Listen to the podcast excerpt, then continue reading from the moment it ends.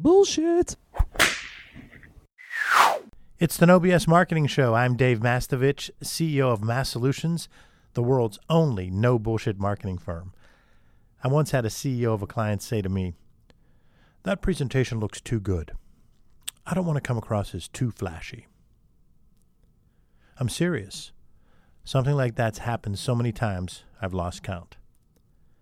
But maybe an even worse example is when leaders don't think they can benefit from better messaging to their board or investors, or when a VP doesn't think their presentation to senior leadership is worth investing in some expertise to take it to another level.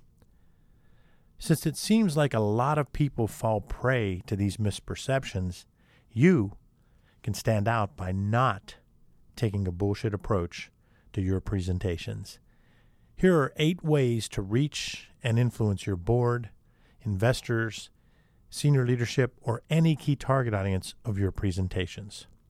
Number one, to the loyal no BSers, wait for it.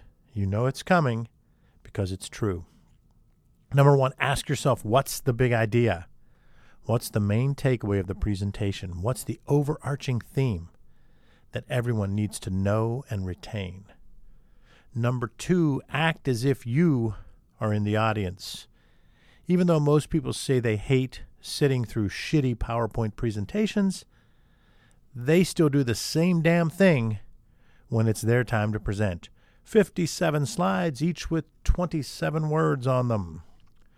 Number three, drill down even deeper. Who's attending? What's their role? What will they be looking for? What do they care about? If you know you have both middle and senior management in the room, that means you need to touch on both strategy and implementation at least a little bit. If you know the board has multiple factions, and what board doesn't, then address each of their needs, wants, and intentions with messaging pillars. You'll still find that a couple of your messaging pillars will resonate with all of those attending.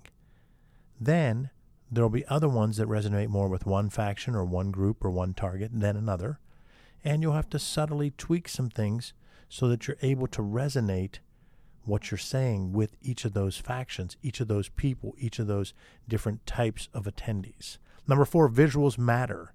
Simple's better, less is more. One image or thought per slide. Incorporate other elements like using the Apple Pencil if you're presenting with an iPad. Video keeps people interested. Incorporate some. Number five, practice out loud in front of a mirror. I know you won't do this one, but you should. You need to be comfortable with how and when you hit on the big idea. You need to be comfortable with each key messaging pillar. You need to have your timing down. And you need to prepare for technical difficulties because they typically will happen. But most of all, the reason you need to practice, the reason I suggest even doing it in front of a mirror or in front of a friend or loved one, the reason the main reason is you need to be comfortable with the whole presentation and that you know it well enough so once you go live in front of others, you can be you. And practice gets you more comfortable, which enables you to be you. So a lot of people say, I don't want to be flashy. I don't want to come across as fake. Bullshit. Cut the bullshit practice is what makes you be you in anything you do, whether it's a sport or music or acting, whether it is going before your team to uh, talk at a staff meeting, whether it's a major presentation.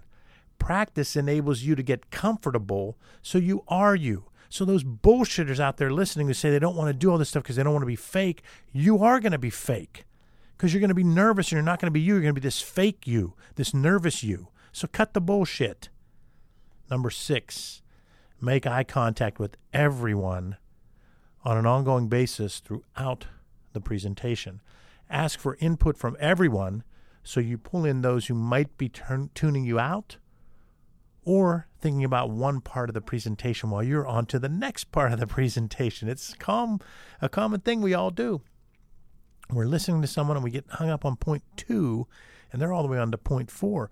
You got to pull them back in by making eye contact, ask contact, asking them if they are with you on that part, asking you if they get it, asking you for their feedback. Number seven, number seven, tell them what you're going to say, say it, then say it again, and then tell them you said it. yes, provide the structure of the presentation at the beginning.